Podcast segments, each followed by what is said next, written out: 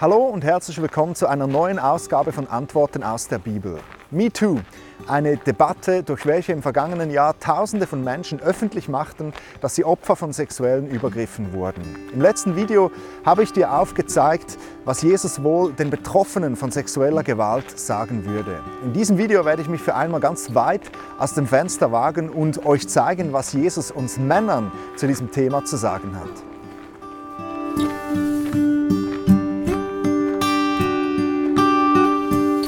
Ohne das unsagbare Leid, welches Tausende von Frauen erleben mussten, schmälern zu wollen. Viele Männer fühlten sich durch diese MeToo-Debatte diffamiert, vorverurteilt und teilweise sogar als Sexmonster hingestellt.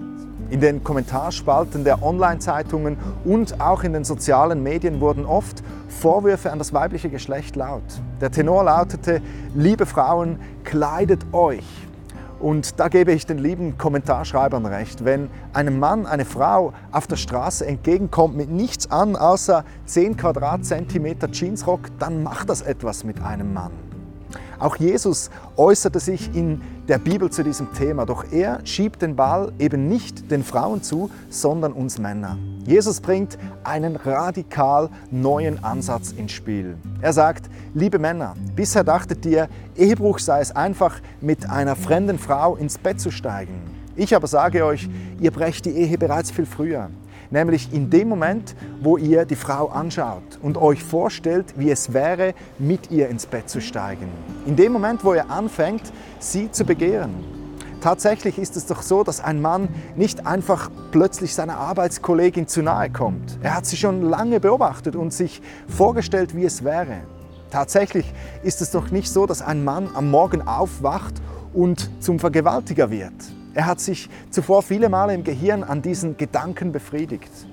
Immer mal wieder kommen ganz schlimme Vergewaltigungsfälle ans Licht und ich finde es interessant, dass bei den meisten Tätern hunderte Stunden schreckliches pornografisches Material gefunden wird.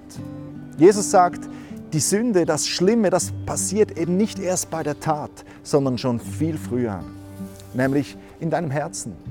Einmal diskutierte Jesus mit religiösen Juden über irgendwelche Reinheitsvorschriften und was er da sagte, das ist interessant. Wir lesen das im Markus Evangelium. Da sagt Jesus, versteht ihr denn nicht, dass alles, was man durch den Mund in sich aufnimmt, in den Magen gelangt und dann wieder ausgeschieden wird?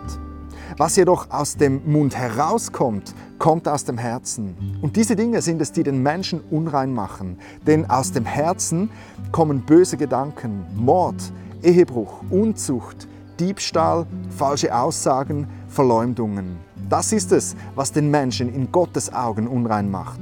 Aber mit ungewaschenen Händen zu essen, das macht den Menschen nicht unrein. Darum achtet euch auf eure Herzen, ihr lieben Männer. Mit dem, was du dein Herz, deine Gedanken fütterst, mit dem, was wird dein Herz dann auch voll sein. Und von dem, was dein Herz voll ist, das läuft es dann über. Du musst dich ja nicht wundern, dass du automatisch jeder Frau auf die Brüste schaust, wenn du ständig auf den Pornoseiten rumsurfst. Achte dich auf dein Herz. Halte es rein. Weil weißt du, an einer anderen Stelle sagt Jesus, glücklich sind die Menschen, die ein reines Herz haben, denn sie werden Gott sehen. Siehst du Gott? Hörst du seine Stimme? Hast du eine persönliche Beziehung zu ihm? Wir Menschen, wir haben zugelassen, dass unser Herz schmutzig wurde und haben uns so den Zugang zu Gott kaputt gemacht. Und ohne die Auswirkung von sexueller Gewalt schmälern zu wollen, die schlimmste Konsequenz von unserem dunklen, unreinen Herzen ist, dass wir von Gott getrennt sind.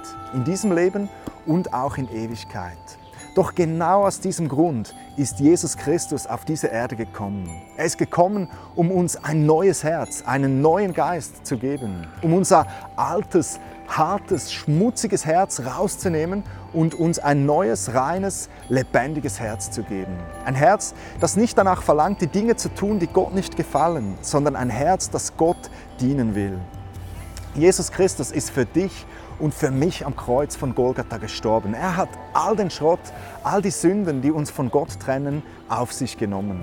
Er hat stellvertretend für uns die Strafe bezahlt. Und wenn du das glaubst und für dich in Anspruch nimmst, dann kannst du noch heute solch ein neuer Mensch mit einem neuen, reinen Herzen werden. Auf meiner Webseite gabrielhessler.com findest du ein Video mit dem Titel Wie werde ich ein Kind Gottes? Schau es dir an und mach noch heute Nägel mit Köpfen. Das war's von Antworten aus der Bibel. Ich hoffe, es hat euch gefallen, es hat euch geholfen und es hat euch herausgefordert.